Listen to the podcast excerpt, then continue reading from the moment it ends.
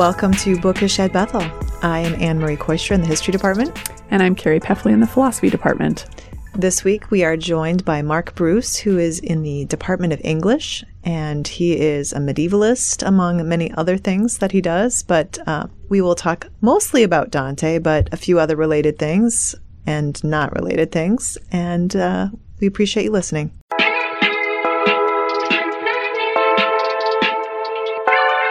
This week we've got Mark Bruce, professor in the English department, with us to talk about Dante. Hello, Mark. Hi. So, why Dante? Why do we read Dante? And can you give us a little snippet of what we're going to be reading, what our students are going to be reading? Why Dante? Because he's cool. um, because it's I mean, for me, it's because he's an incredible visual and sensory kind of writer. Mm-hmm. Um, you know, people uh, often concentrate talking about him on the sort of theological and allegorical elements of the comedy, and uh, what I tend to respond to is how sensual he is and how how much he's activating um, a, a reader's senses through words, images. Um, and I'll, I'll talk about I'll demo that more uh, Mm-hmm. when we get to the lecture. But um, so so that's one reason. Mm-hmm.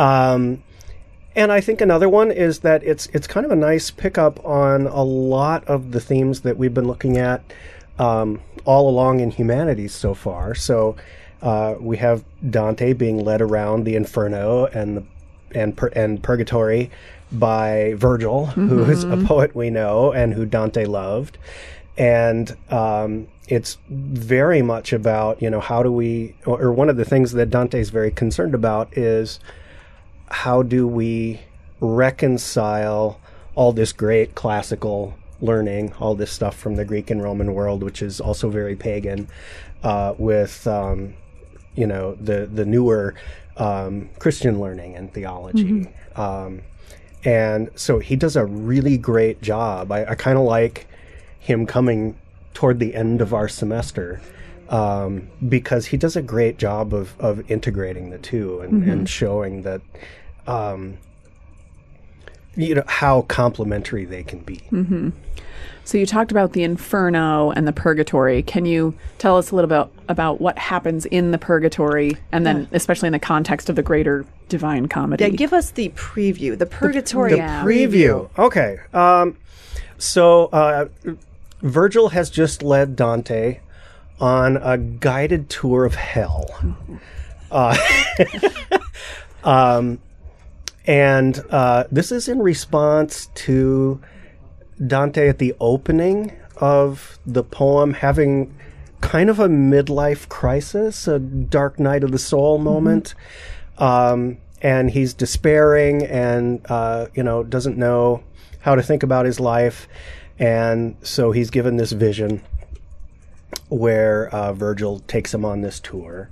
And the idea is um, kind of to for uh, to help Dante understand himself by kind of taking a tour through this representation of sort of theological space. Um, and so uh, they've been through a tour of hell, and they've been through, and so hell is a pit, um, and it's kind of uh, shaped like an inverted cone. So there are terraces going down, and it gets narrower and narrower and narrower, uh, with the various terraces being being the various punishments for sins. And hell for Dante is all about punishment. There's no getting out right. um, it's just about kind of retribution and comeuppance. Um, and then um, they wind up having to walk and slide down Satan's back um, and kind of, you know, out by his arse and, and go through this little tunnel, uh, which brings them to the foot of Purgatory, which is a mountain. That's kind of the inversion of the Inferno. So instead of a pit that's a cone, it's like a, a, a cone shaped mountain with terraces going up to the top, and each Right. of the terraces are uh, representative of a particular sin. But in the case of purgatory, it's about people um, kind of learning about what those sins mean and going through a process of purification before they um, ultimately make it into paradise. Um, so it starts out with Dante and Virgil arriving on the shores of purgatory, and everybody's kind of wandering around like they just got off a plane at an unfamiliar airport and are looking for the information kiosk. It's actually a really funny moment. Um, and then we're going to get taken on a tour up the various terraces of purgatory and learn about each sin on the way. Now, Mark, I feel like I have not read the Inferno, but I feel like maybe you mentioned sometimes when you lecture on this that um, there, there we meet up with Socrates at some point in hell. Is that true?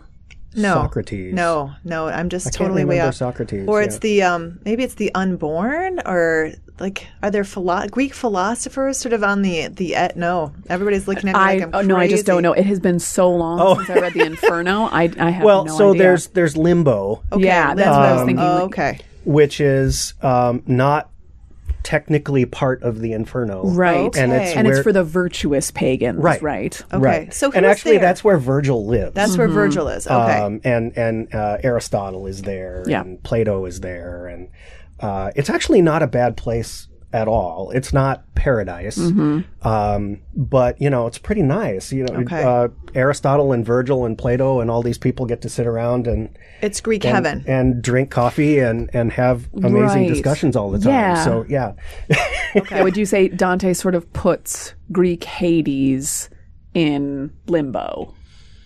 sort of, Sort of? yeah. Uh, I mean, if you think of hell as being like Tartarus, Mm-hmm. uh, and Hades as the whole underworld or Right. something, then yeah. Um, so it's yeah, it's just a little more like the part of the underworld that isn't Tartarus, maybe. Yeah, yeah. Yeah. I'm just trying to wrap my round my mind around the fact that Virgil is trying to find a place that isn't hell for people he admires from the sort of Greco-Roman pre-Christian time. I Yeah. think that's limbo. That he can't bring himself to to imagine eternal punishment Yeah. for people who for one thing and this is there's kind of a medieval tradition of people like aristotle and plato um, and even virgil uh, in some cases being representative of you know people who got as far toward the actual truth of christ as any human being can get without the actual revelation Right. of Right. the Christ event. you Right, know? right. So, I mean, they, they've gotten as far as anybody can go under human steam. Sure. And so he doesn't want to stick them in heaven, um, but he doesn't find them blameworthy either. So they've they've they've got this nice, you know, sort of guest cabin Sure. for heaven or something, you know. Um, and it's it's actually between hell and purgatory. Okay. And then the other thing I think that I remember you saying, and Mark's going to be looking at me cross-eyed, maybe, perhaps, but um, I feel like you always make a point of saying to our largely Protestant students that getting to purgatory is actually a good thing. Oh yeah, yeah. Um, well, because you can't flunk it. Okay.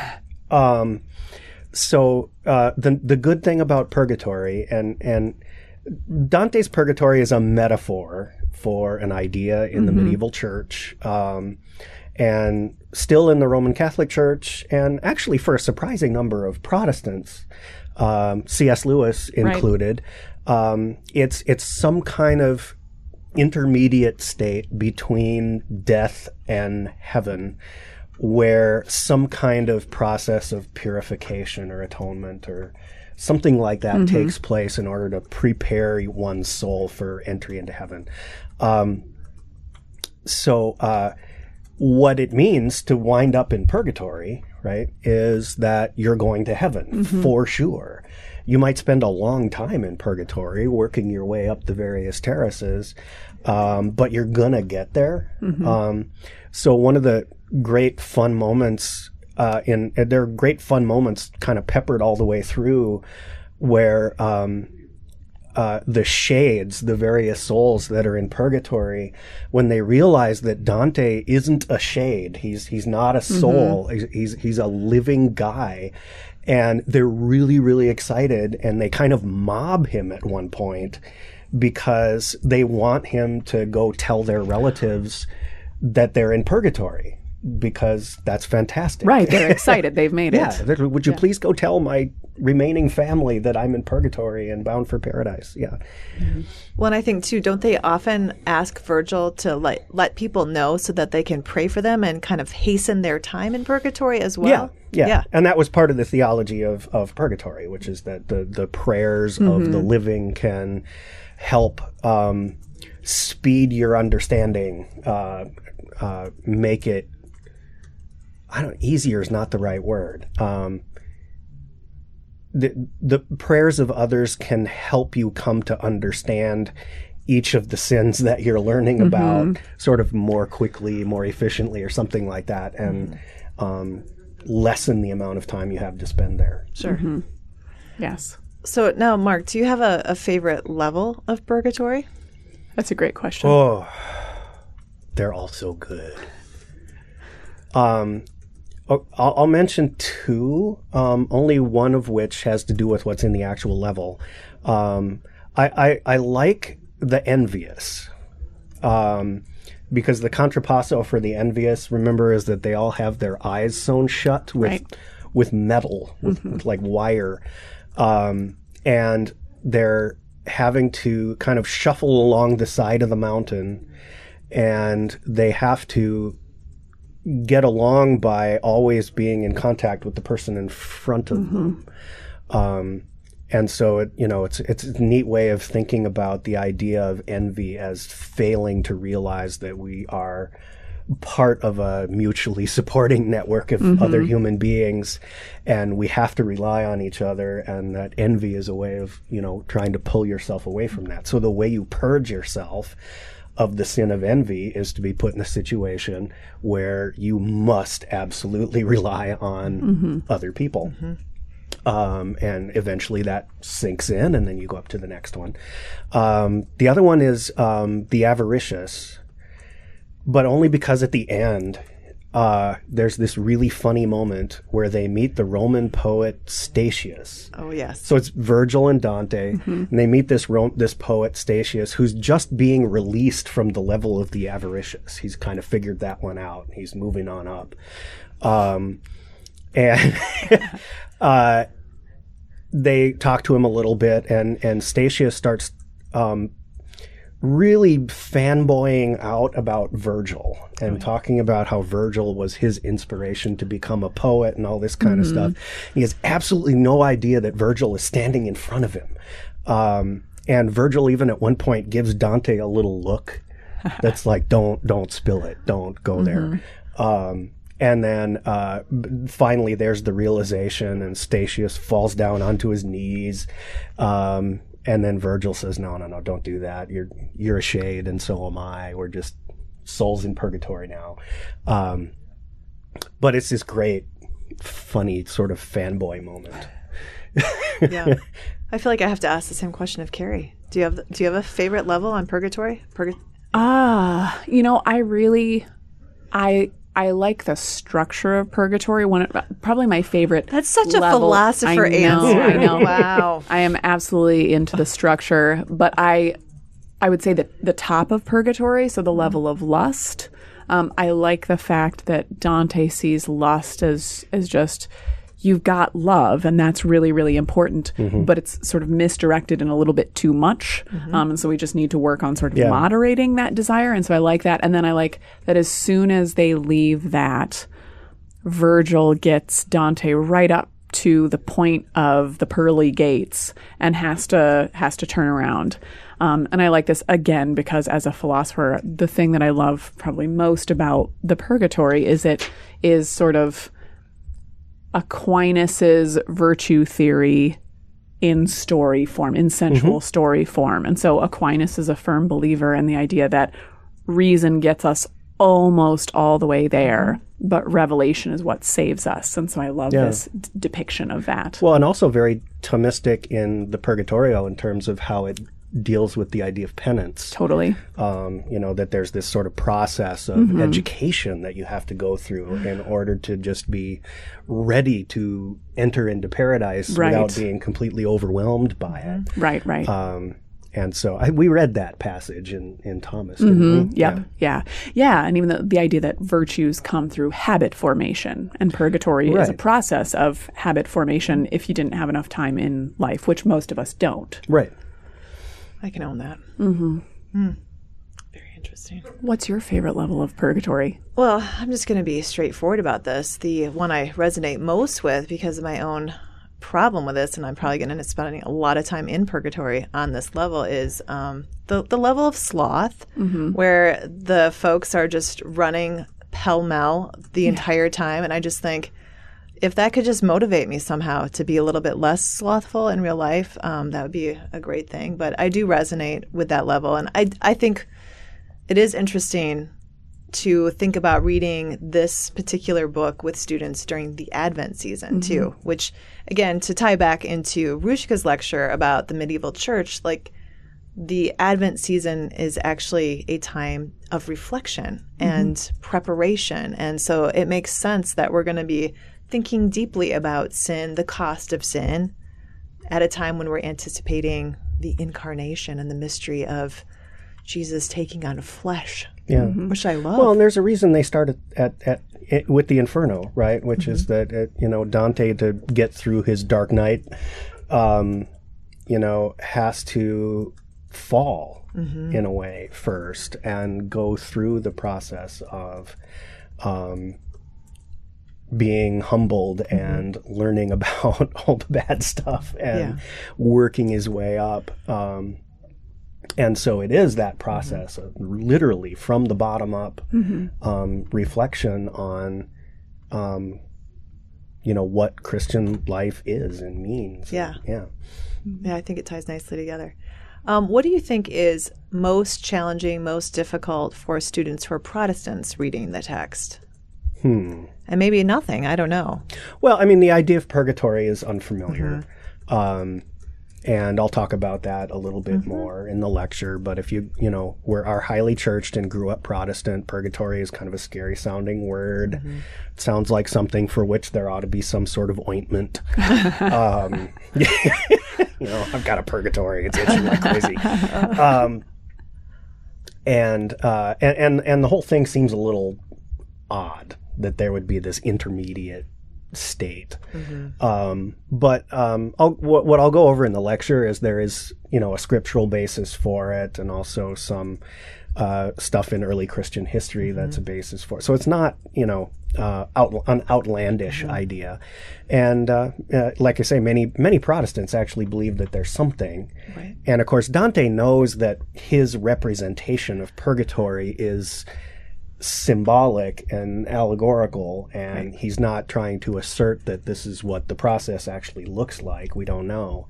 Um, but uh, it, it, it gets a little more plausible, I think, once you've read the Purgatory.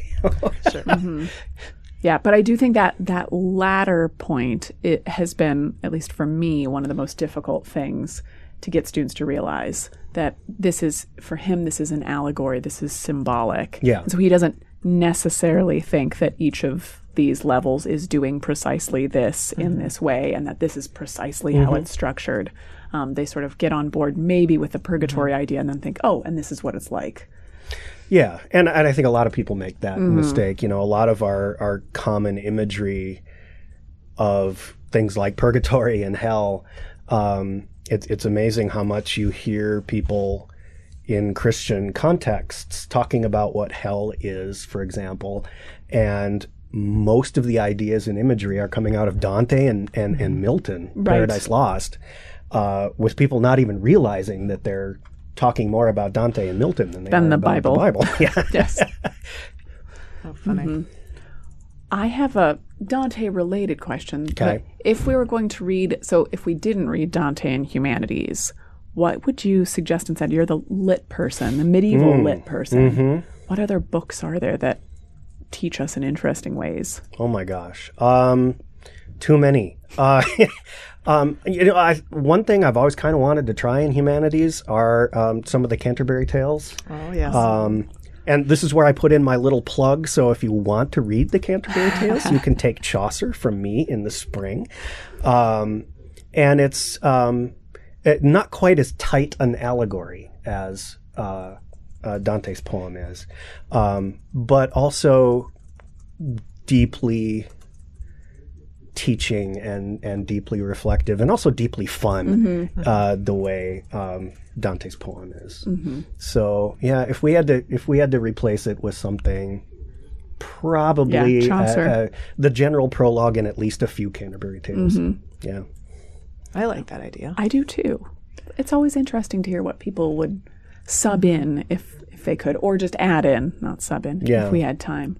Or maybe, I don't know, Marie de France's Lays, which are these great stories. She's French, about the same time as um, Dante. Um, one of the few uh, medieval women we know were writing romances, you know. Um, and Cool. they're great. There's even a good werewolf story in there. So, Oh, that's right. yeah, Bisclavret. Oh my, How exciting. that is exciting. Maybe we can add that to our Christmas list. We'll There talk go. about that later. Yeah, we will. We'll talk about that later. Is it um are, are we being uh, ironic in not reading the heaven part of the trilogy? I mean, I don't know what we're saying to students by, you know, we're not reading hell. We're Yeah. not reading heaven. We're just we're just going to stay with pu- purgatory and that's the last thing they read um, Yeah. this semester. Um, you know, well, purgatory is probably the closest to how our lives feel. Okay. for one thing. Um, and honestly, um, the Purgatorio is funnier. Okay. Uh, not that there aren't humorous moments in, in, in the Paradiso. Um, and actually, the Inferno is the really funny one. I mean, that the demons are hilarious. Um, Sounds like I need to read the think. Inferno Yeah. over the Christmas break. so, uh, you know, if, if you're t- talking about just pure fun, um, probably the Inferno is the most fun, mm-hmm. and the Purgatorio is the second most. And, and once you get up into Paradise, humor is a little harder, Sure. um, except um, the way everybody kind of there there's hmm. Dante all the time. Okay. Hmm. He, Well- he never quite gets it. Yeah.